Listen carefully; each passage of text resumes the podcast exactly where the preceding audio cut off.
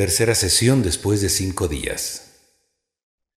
Señora Teresa, qué gusto volverla a ver. El gusto es mío, Alejandro. ¿Cómo le ha ido? Muy bien, ¿y a usted? ¿Qué hay de novedades? Sí hay algunas novedades. Después de tres días que me fui de aquí, me dio unas ganas de llamarle a mi ex, tomé valor y lo llamé. Conversamos un buen rato. Claro, él se sorprendió muchísimo al escucharme cómo yo me expresaba de él. Le dije que le perdonaba todo lo que me hizo. Se sorprendió mucho más cuando yo le dije que también me perdone, que fui muy cruel con él, que en ese momento no sabía lo que estaba haciendo, le dije. Yo sentí que él se puso a llorar en el teléfono, fingía que no, pero era evidente porque gemía a ratos. Le dije que no le guardaba rencor, que yo deseaba que sea muy feliz con su nuevo compromiso. Me agradeció mucho por haberle perdonado. Me dijo palabras hermosas. En ese momento empecé yo a llorar. Sentí una liberación en mi corazón. Fue una cosa muy rara que tuve que colgar el teléfono. Me senté en mi cama y lloré como una bebé. Era como que me ahogaba, gemía, solo me faltó gritar. Pasó más o menos unos cinco minutos y me alivié de esa sensación en mi corazón. Quedé muy, muy aliviada. Sinceramente la felicito. Acaba de hacer lo correcto. ¿Cómo se siente en este momento? Me siento en paz. ¿Por qué lo hizo? Cuénteme. Lo hice por mí. Sinceramente, me tenía que liberar de la amargura que estaba en mi corazón. Era de vida o muerte para mí. El ejercicio que usted me dijo que haga me ayudó muchísimo. Lo practiqué algunos días en la noche. Qué bueno que lo practicó. Yo tenía el problema del resentimiento. Mi ex no lo tenía. Por eso lo hice. Y me dio resultado y me pude liberar. Hizo lo correcto. Usted va a ser un ejemplo positivo para sus hijos y para sus familiares. Aunque usted no quiera, ellos se van a enterar de la gran labor que acabó de hacer, de perdonar a su ex. Toda acción tiene su reacción. En este caso, la reacción es muy positiva. Sinceramente no había pensado en la reacción de mi acción. Lo hice sin pensar en ningún tipo de recompensa. Qué bueno que sea de esa manera. La felicito nuevamente. ¿Alguna pregunta? Por supuesto que sí. Hay algunas preguntas. Pues dígame, ¿cuáles son? ¿De dónde salió el mal?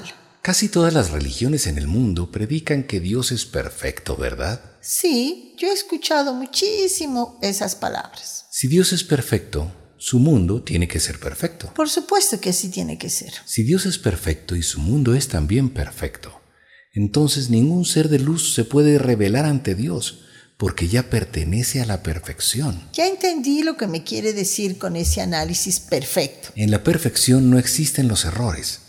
En la luz no puede existir manchas negras de ningún tipo. El blanco es blanco y el negro es negro, sí lo entiendo. El ser humano no podrá entender lo que es la perfección, porque el ser humano todavía es un ser imperfecto. ¿Qué opina usted al respecto? Opino que nos falta mucho por aprender en este mundo. Los seres de luz están conectados a Dios, no al ser humano. Sin ningún ser de luz se reveló de dónde salieron los seres oscuros. ¿Qué pasó? En este mundo todos los seres humanos tienen que estudiar, entender y después enseñar lo que aprendieron, ¿verdad? Sí, así es. Todos pasamos por este proceso. Tenemos que pasar por la escuela, el colegio y la universidad. Si usted quiere especializarse en algún tema específico, le tocaría estudiar una maestría o un doctorado. En el mundo espiritual es igual. Tenemos que pasar por este proceso muy difícil. Pero, ¿de dónde salió el mal? De las escuelas del perfeccionamiento. ¿Me está diciendo que eran estudiantes? Exactamente. ¿Eran estudiantes de una escuela? No, eran estudiantes de posgrado.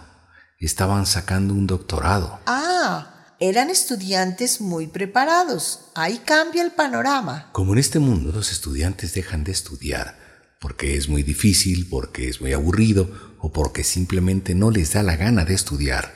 Algo pasó parecido en estos estudiantes. Les pareció muy difícil. ¿Qué les pareció muy difícil? ¿Se puede saber? Por supuesto, practicar el amor incondicional en los mundos materiales. ¿Ellos estuvieron en este mundo también? Claro, encarnaron millones de ellos en este planeta. ¿Y qué pasó después? Como en algunas universidades pasa, Se rebelaron porque no les gustó la metodología de enseñanza. Ah, claro, es como en este mundo. Los estudiantes hacen huelgas, se agrupan y forman asociaciones en contra de las autoridades. Sí le entiendo lo que pudo haber pasado. Exactamente. Un gran grupo se rebelaron ante el rector de la universidad, pero no pudieron rebelarse ante el dueño de la universidad. ¿Y por qué no pudieron rebelarse ante el dueño de la universidad? Porque no lo conocían y no sabían dónde se encontraba. ¿Y quién era el dueño de la universidad? Dios Padre Creador. Lo que me está diciendo es que los que crearon el mal nunca conocieron al Dios Creador. Nunca lo conocieron. Por eso ellos se expresan tan mal del Dios Padre Creador. No solo ellos, también los seres humanos hablan muy mal del Dios creador. Esa es la pura verdad. ¿En qué nivel de estudios estamos en este mundo? Millones están en la escuela, millones en el colegio y millones en la universidad. Todos mezclados. ¿Para qué? Para que el uno aprenda del otro y los seres pueden evolucionar más rápido en este mundo material. Le pongo un ejemplo. Yo aprendo de usted y usted aprende de mí. Así de simple. ¿Yo qué le puedo enseñar a usted? Imagínese. Mucho me está enseñando. Por ejemplo, lo que acaba de hacer con su ex. Es algo sorprendente que pocas personas lo pueden hacer. Teresa, yo también estoy aprendiendo. Y me falta mucho. ¿Cómo saber en qué nivel estoy yo, por ejemplo? Es por su entendimiento de la vida y cómo usted se porta con el prójimo. ¿Y cómo vemos a Dios? ¿También puede ser? En esa materia millones han reprobado. Tienen cero en el examen práctico. Yo también estaba en ese grupo. Ya no está, porque entendió que Dios no es malo ni cruel. ¿Es importante cómo se comporta uno con el prójimo? Por supuesto. ¿Cómo se llevaba con sus compañeros de escuela? Muy bien. Me divertía jugando, estudiando, compartiendo las golosinas en el recreo, la pasé muy bien. ¿Y algún compañero que no se llevaba bien? Había uno que era bien odioso. ¿Y qué decía el profesor al respecto? Que nos llevemos bien, que somos niños buenos. Incluso una temporada me puso de compañera de tareas con ese chico. Imagínese, yo casi muero. ¿Cómo se llevaban con su compañero después de una semana de compartir con las tareas? Al comienzo yo no quería ni hablar con él. Después de tres días, él me trajo un chocolate de regado. En ese momento sentí que era un niño bueno, me equivoqué con respecto a él. No entendía por qué él me caía mal. Era porque usted no lo conocía en la práctica. Antes usted lo juzgaba, hablaba mal de él con sus compañeros. ¿Verdad?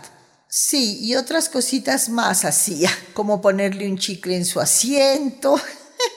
Hasta que se enteró su profesor él inteligentemente le puso de tarea conocerle a su compañero para que hagan las paces. Le cuento que dio resultado. Fue una buena táctica. Exactamente. Así funciona el aprendizaje con el prójimo. Tenemos que llevarnos bien con nuestros supuestos enemigos.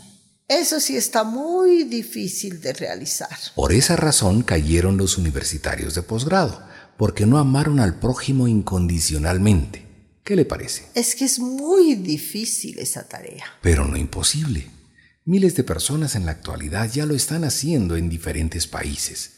Ellos pertenecen a fundaciones, hospitales, centros de caridad. Eso sí es verdad. Yo conocí a una persona que le gustaba ayudar a la gente que encontraba en la calle. Compartía con ellos, les daba de comer, les daba ropa y a veces los llevaba a su casa para que duerman. Nosotros le creíamos loco pero ahora me doy cuenta que yo estaba equivocada. Él estaba en su camino correcto.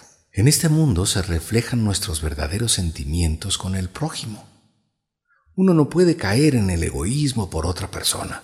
Por ejemplo, no dar limosna a una persona que pide en la calle. Yo no doy limosnas. ¿Y si una persona le pide para comprar un pan? Igual no le doy, porque se ha de gastar en trago. Así son esos mentirosos. ¿Y si en verdad está con mucha hambre? ¿Cómo saber lo que está con hambre? Él está diciendo que tiene hambre. Pero no le creo. Ese es el problema. Nos imaginamos lo que queremos. No vemos la realidad de las demás personas, por más que los veamos al frente de nosotros. Yo sé que el sistema se ha vuelto muy egoísta con respecto al prójimo. El aprendizaje es para las personas. El uno pide limosna y el otro da esa limosna económica. Por ejemplo, si un mendigo le pide para un pan, déle el dinero, porque le está pidiendo para ese pan. Si él se gasta en otra cosa como trago, es problema de él, ya no es su problema. Usted cumplió con su acto de amor, dándole para que se compre un rico pan. El aprendizaje es para usted en este caso, no es para él. Yo le dije varias veces, todo es un aprendizaje. Ah, ya veo. Pero ¿qué significa el amor al prójimo? Ame al prójimo, no por lo que piensa o por lo que cree. Ámelo porque es otro ser humano, igual que usted. Le pregunto, ¿por qué cree que existen tantas razas y culturas en este mundo? Para que haya variedad, me imagino. Se imagina bien. ¿Para qué la variedad? ¿Se puede saber? Para que funcione bien la escuela en su enseñanza.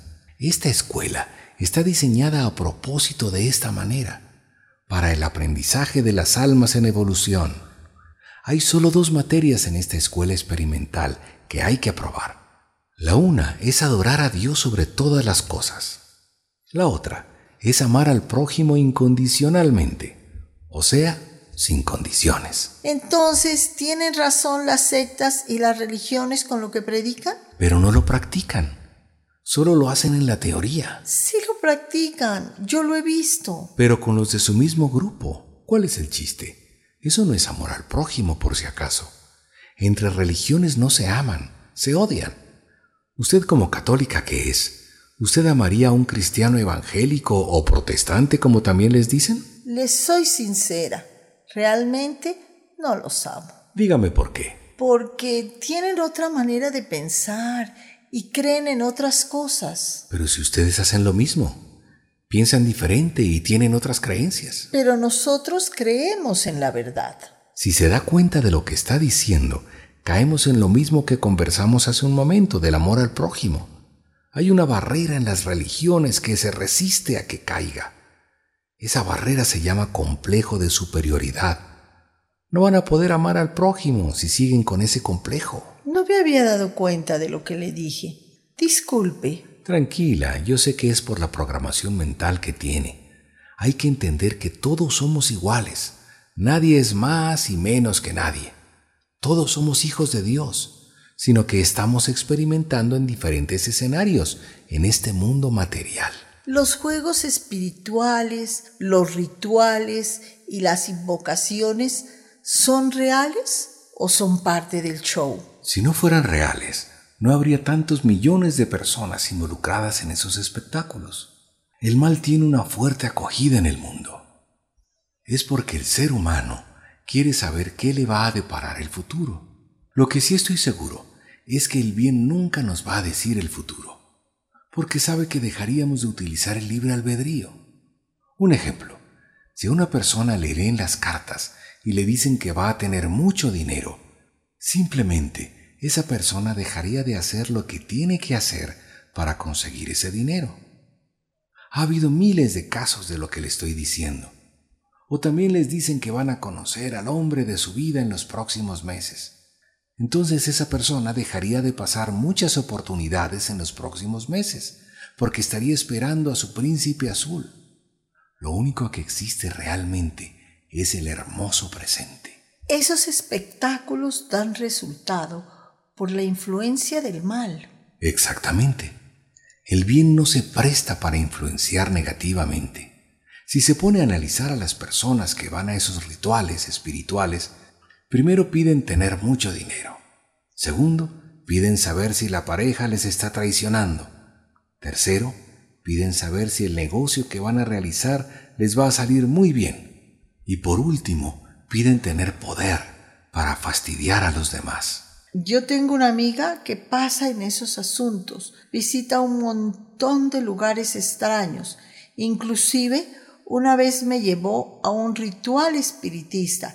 Yo salí asustada de ese lugar porque sentí una presencia oscura junto a mí. ¿Para qué iba su amiga a ese lugar? Para estar bien, supuestamente, y también para saber si su esposo le era fiel ella estaba muy angustiada. ¿Cómo le iba a su amiga en su vida? Mal. Andaba como loca buscando respuestas. Andaba endeudada porque esos sitios no son nada baratos. También se alejó de la iglesia a la que íbamos. Mire las consecuencias. Yo tuve cientos de pacientes hombres y mujeres que andaban en eso. Y tampoco les iba bien. Es un mal generalizado buscar en el futuro algo que no existe, pudiendo buscar ese algo en el presente que sí existe. Una pregunta más. ¿Y las personas que invocan a ángeles, arcángeles para que les ayuden, eso es real? Como ya le dije, los seres de la luz no le van a ayudar en esos deseos materiales. Sí, efectivamente, existe una ola muy grande de seres humanos que invocan a los seres llamados ángeles. Pero si nos ponemos a analizar qué quiere decir la palabra ángel, su significado, quiere decir mensajero. Pero, ¿mensajero de quién? De nosotros. No. Le pongo un ejemplo. Si usted trabaja en una empresa y le dice al mensajero, ¿me puedes ayudar con algo?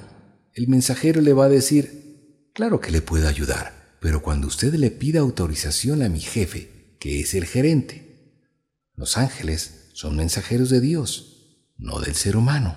Más claro que eso, ni el agua. Si usted quiere pedir algo a Dios, hágalo directamente, y Dios sabrá si le envía un ángel, un arcángel o un ser humano para que le ayude. Está clarísimo lo que me explica.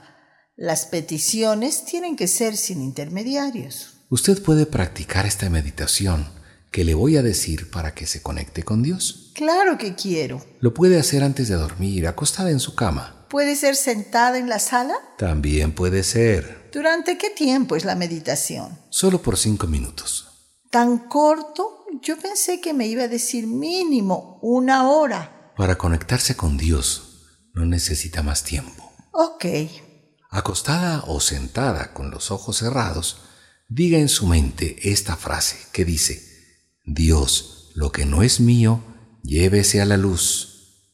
Esta frase, dígala de una forma continua durante cinco minutos, respirando normalmente. ¿Qué quiere decir con lo que no es mío, llévese a la luz? En vez de decir llévese a la luz la mala energía, las preocupaciones, el dolor de cabeza, el dolor del cuerpo, el estrés, etc. Esos síntomas no son suyos, son absorbidos durante el día a día. Por eso la frase. Claro, Dios está en la luz espiritual, ¿verdad? Eso es verdad. Si usted practica esta meditación todos los días en la noche, se va a sentir muy bien y va a dormir como un bebé. ¿Es como que Dios me está limpiando de mis síntomas negativos? Exactamente es una forma de limpieza energética. Gracias por aclararme algunas inquietudes. Después que regrese de Estados Unidos, le visito nuevamente. ¿Le parece? ¿Y cuándo regresa? En un mes más o menos. Está bien. Comencemos con la sanación, ¿le parece? Tan buena que estuvo la conversación que me había olvidado de la terapia. Disculpe. No se preocupe. Comencemos. Ok.